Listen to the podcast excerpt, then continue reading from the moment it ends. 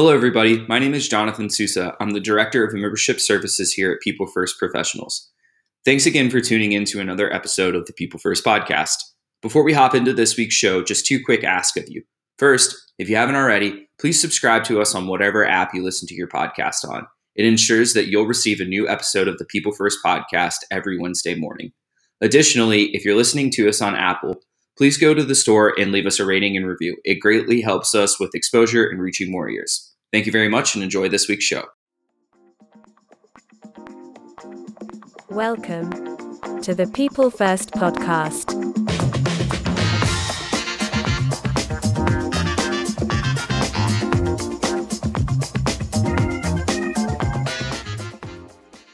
Ladies and gentlemen, thank you so much for joining us for another edition of the People First podcast. Welcome to season two such a great run in season one, and we continue to be really excited about the topics and the guests that we're bringing to the community as part of season two. So, thank you for joining us. I am your co host and co founder and president of People First Professionals, Devin Williams. And today we're going to be talking about work life balance. But what I really love about the topic today is not purely thinking about what I believe is this misnomer that we call work life balance, but the fact that that concept, that philosophy of work life balance, it encourages us to basically create two identities, a work and a life identity. And if you think about that, by definition, that's not that's not authentic and that's a big challenge. And so today I'm thrilled to have a friend, a coworker, a mentor in different aspects, Em Radkowski, join us She's the VP of Go to Market Operations and Strategy at DataRobot, and she's also a member and an advocate for the LGBTQIA plus communities. So, Em, thank you so much for joining us. I'm really excited about the topic today and what you have to share. Yeah, happy to be here, Devin. Thanks for having me. All right. So I mean, this is this is a big, hairy topic, right? We've only got so much time. You ready to dive in, make it happen? I am ready.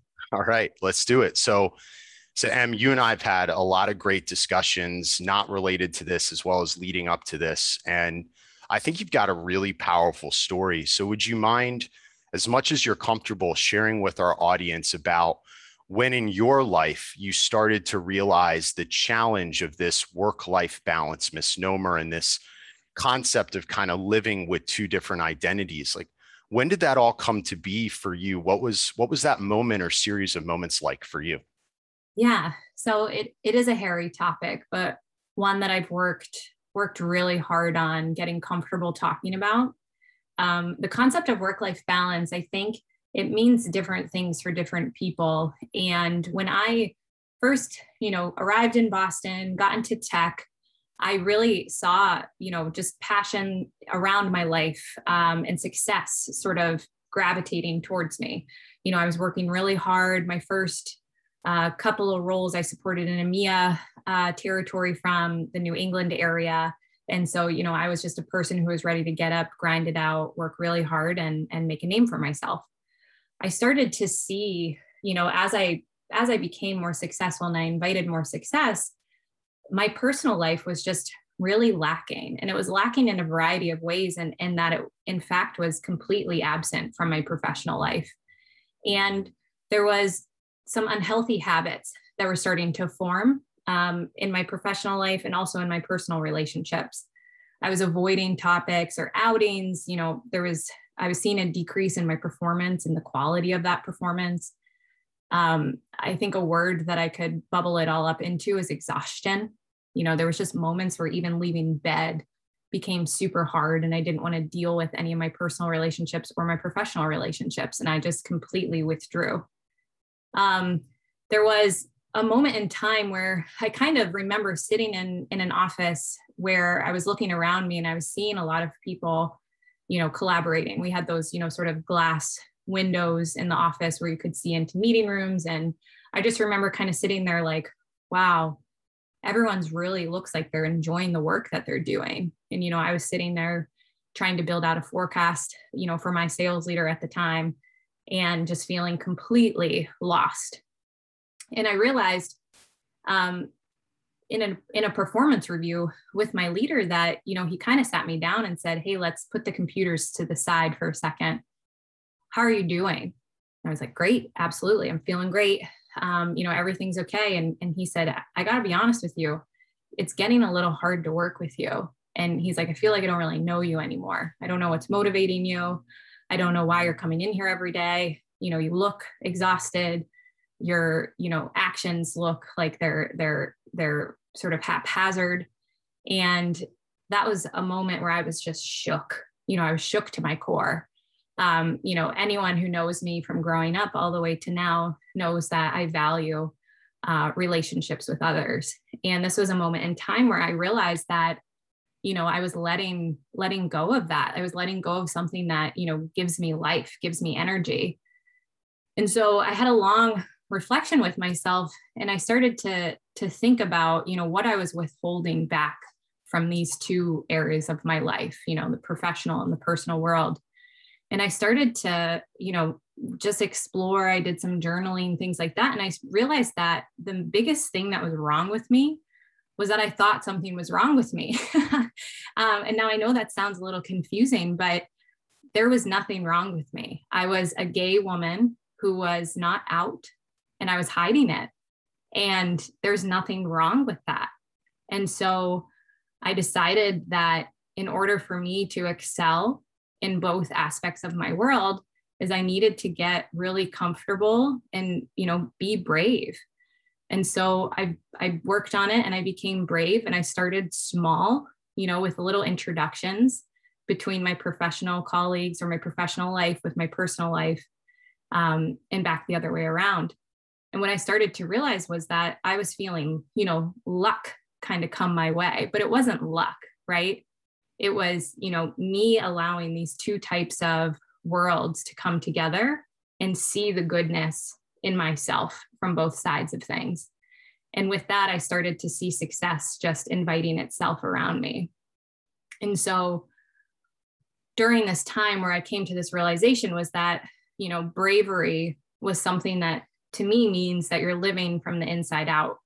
And in every uncertain moment, you know, kind of turning inward to yourself, giving yourself that space and grace um, and feeling for, you know, the intuition and sharing it out loud.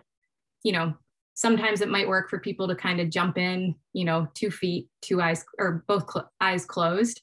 Um, but for me, I needed to take small steps. I needed to do some, you know, micro introductions to my lives and that's when i really kind of turned it around i would say it's it's an incredible story and i think a, a lot of people probably hear some of their own experiences and what you just shared um, whether completely in sync but i think bottom line a lot of similarities. And there's a couple of things that Em said that i just want to call back to our our listeners to think about. You know she she talked about some of the symptoms of what what ultimately she discovered was was about living authentically and living from the inside out but some of the symptoms of not doing that you know avoiding social settings uh, getting out of bed overall withdraw from your, you know your community your loved ones your workplace i mean these are all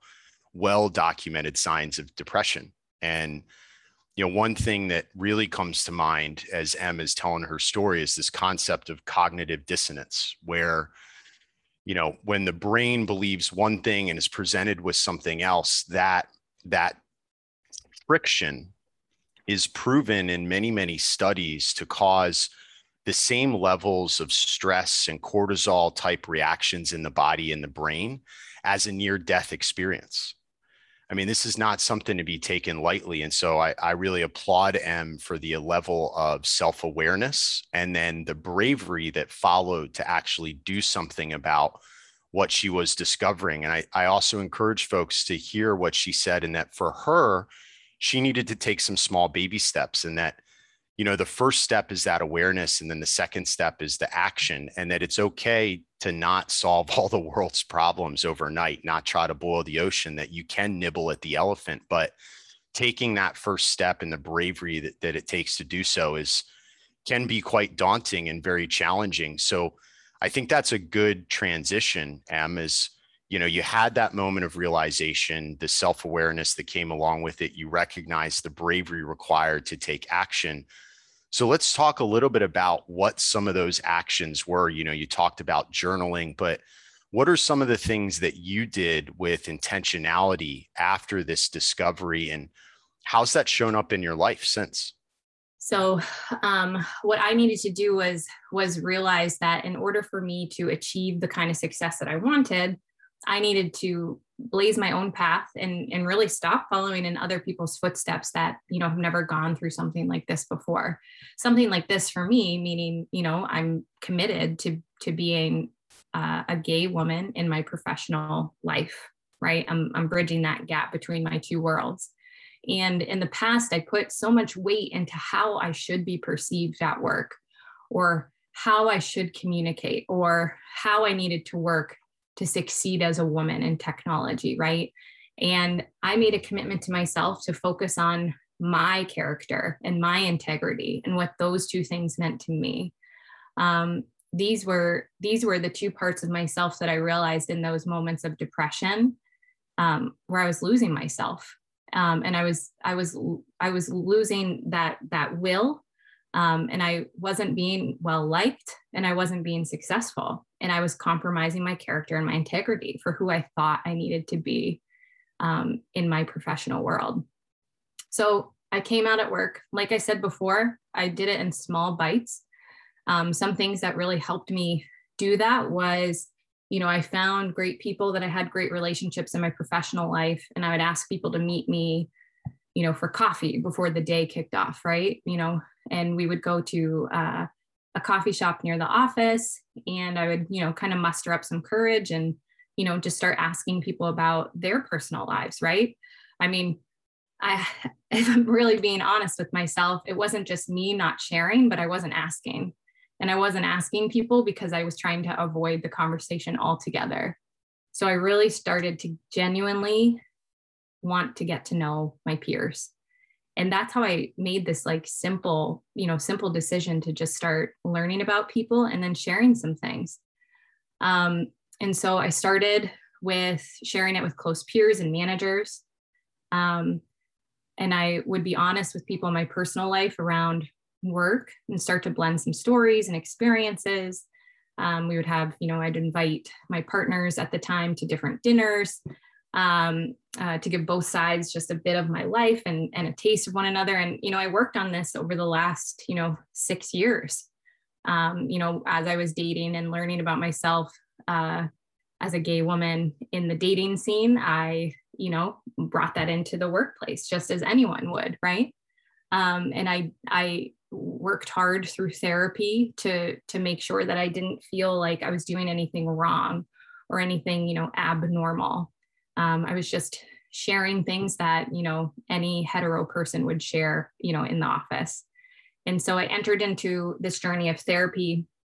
And therapy is something that I owe everything to, to be honest. I've had wonderful people surrounding me and supportive of me, but therapy has become a place where I'm able to work out my mind, um, my heart, my you know my soul my thoughts uh, my beliefs um, and i really started to notice an uptick in my confidence you know both personally and professionally um, which yielded some great performances um, and allowed me to gain additional opportunities in my professional career um, and i really noticed people being super proactive with me wanting to collaborate you know wanting to you know recruit me you know uh, wanting to you know just hear what i had to had to say or what i thought about you know a specific initiative in the organization. Um, and so i really you know thank therapy and you know thank that that time and that that work um, to helping me get to where i am today. Yes again just a, a lot of goodness for folks to take away and you know, I think one of the things that we should all remember in the context of what Em just walked through is that everybody is going through something.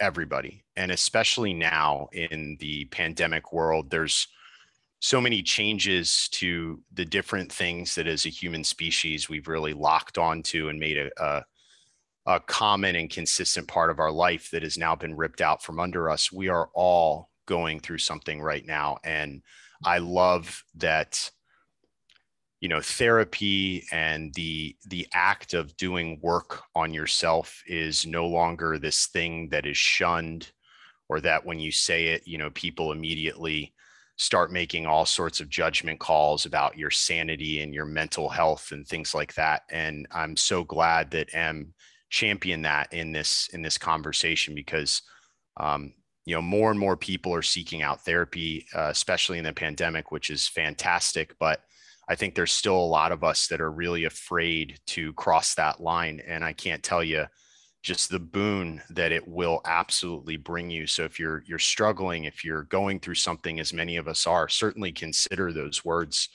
and the impact that therapy had on Em's journey uh, through all of this and through really finding and embracing her authentic self. It's it's incredibly important. Um, you know, journaling, mentors and guides, you know, other people that have have gone through something similar that can help support me, that can help give me guidance.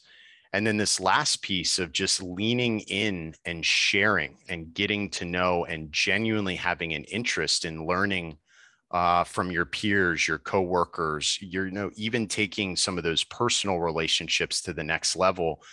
To to Em's point, you start inviting more of that authenticity into your life by by pushing it out into your community and really searching to have those those real conversations, right? Not the, hey, how was your weekend? Good. And you, yeah. And then right into business. But really, like, what'd you do this weekend? What was awesome about it? Why was it so awesome? Like, really taking a genuine interest in other people's lives. It invites that authenticity into our own life.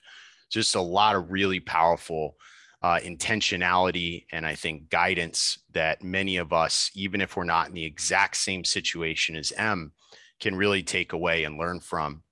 And so let's let's kind of tie it up with the bow Em, right? We started talking about some of the different and specific things that you did along this journey that you continue to do because it, the journey never ends, right? Yeah.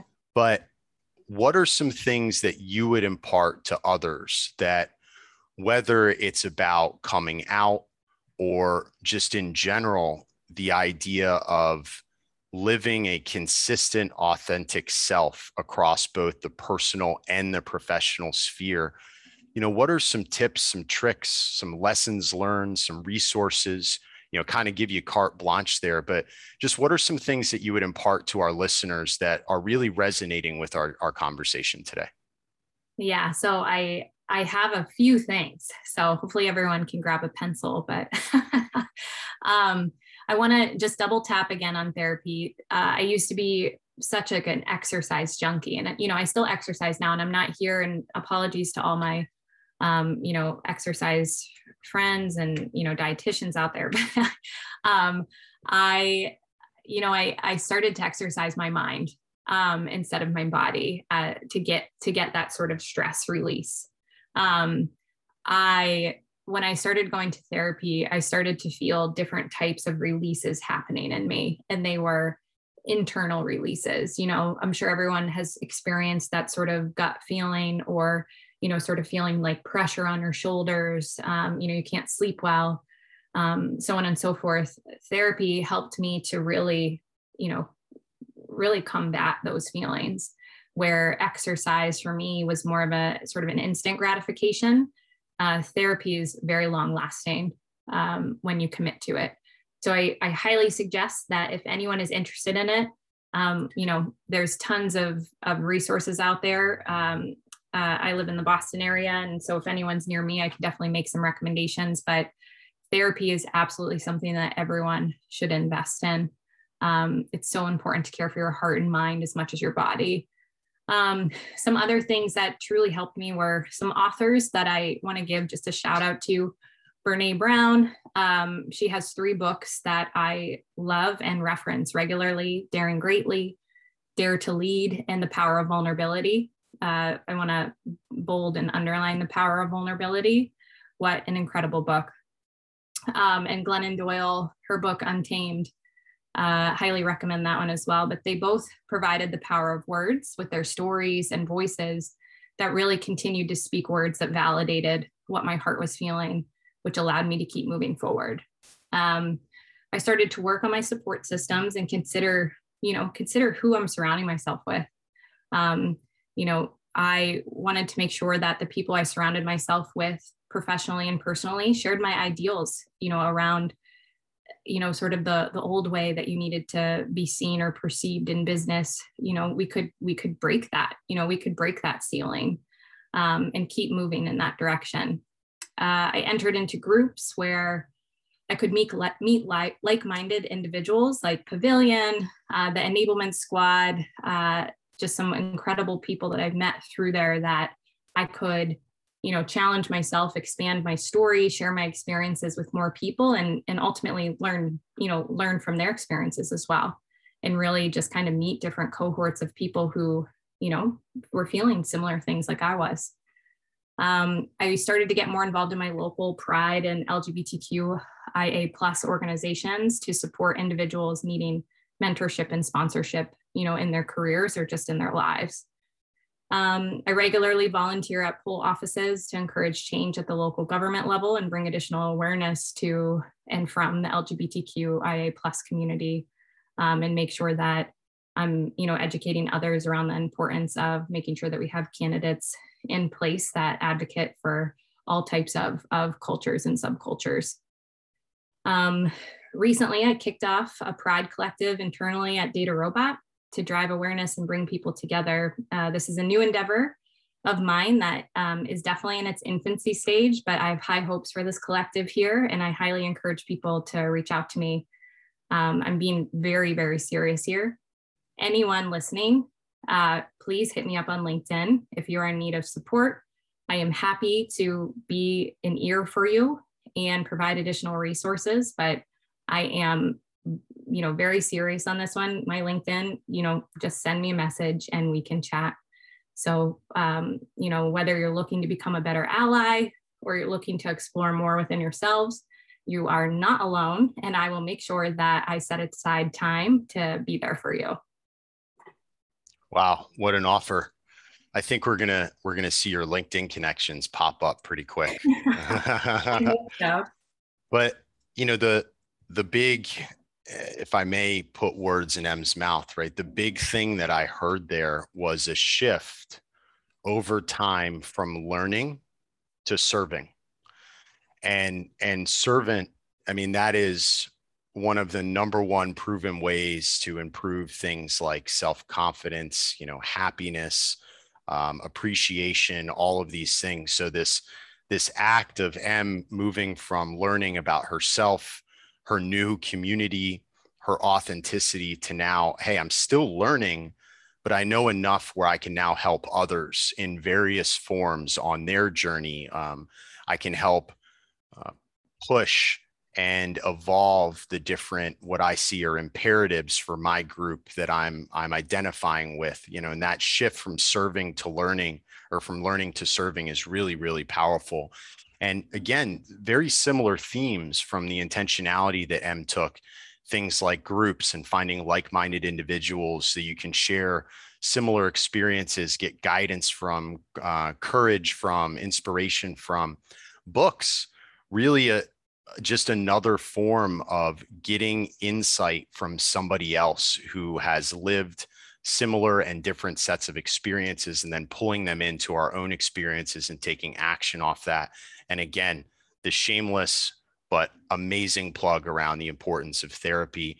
And you know, don't forget exercise, right? Lots, there's lots of proof. Granted, it is more short term, but there's lots of proof about the improvements and the benefits of uh, physical exercise to the brain and to the body. And when you really combine that with the mental, the spiritual, the soul work of things like therapy, meditation, journaling, etc., you're really pulling together that whole self and doing work on the whole self.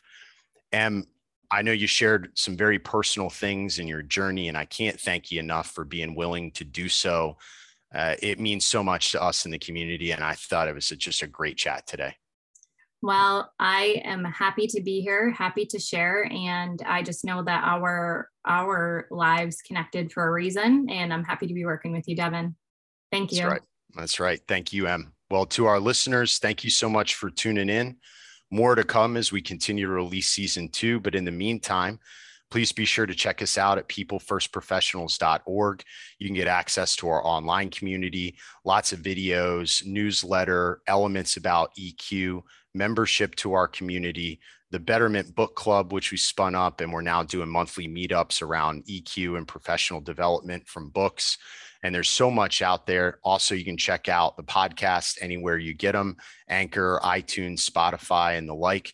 But in the meantime, make it a great day. And we look forward to talking to you soon.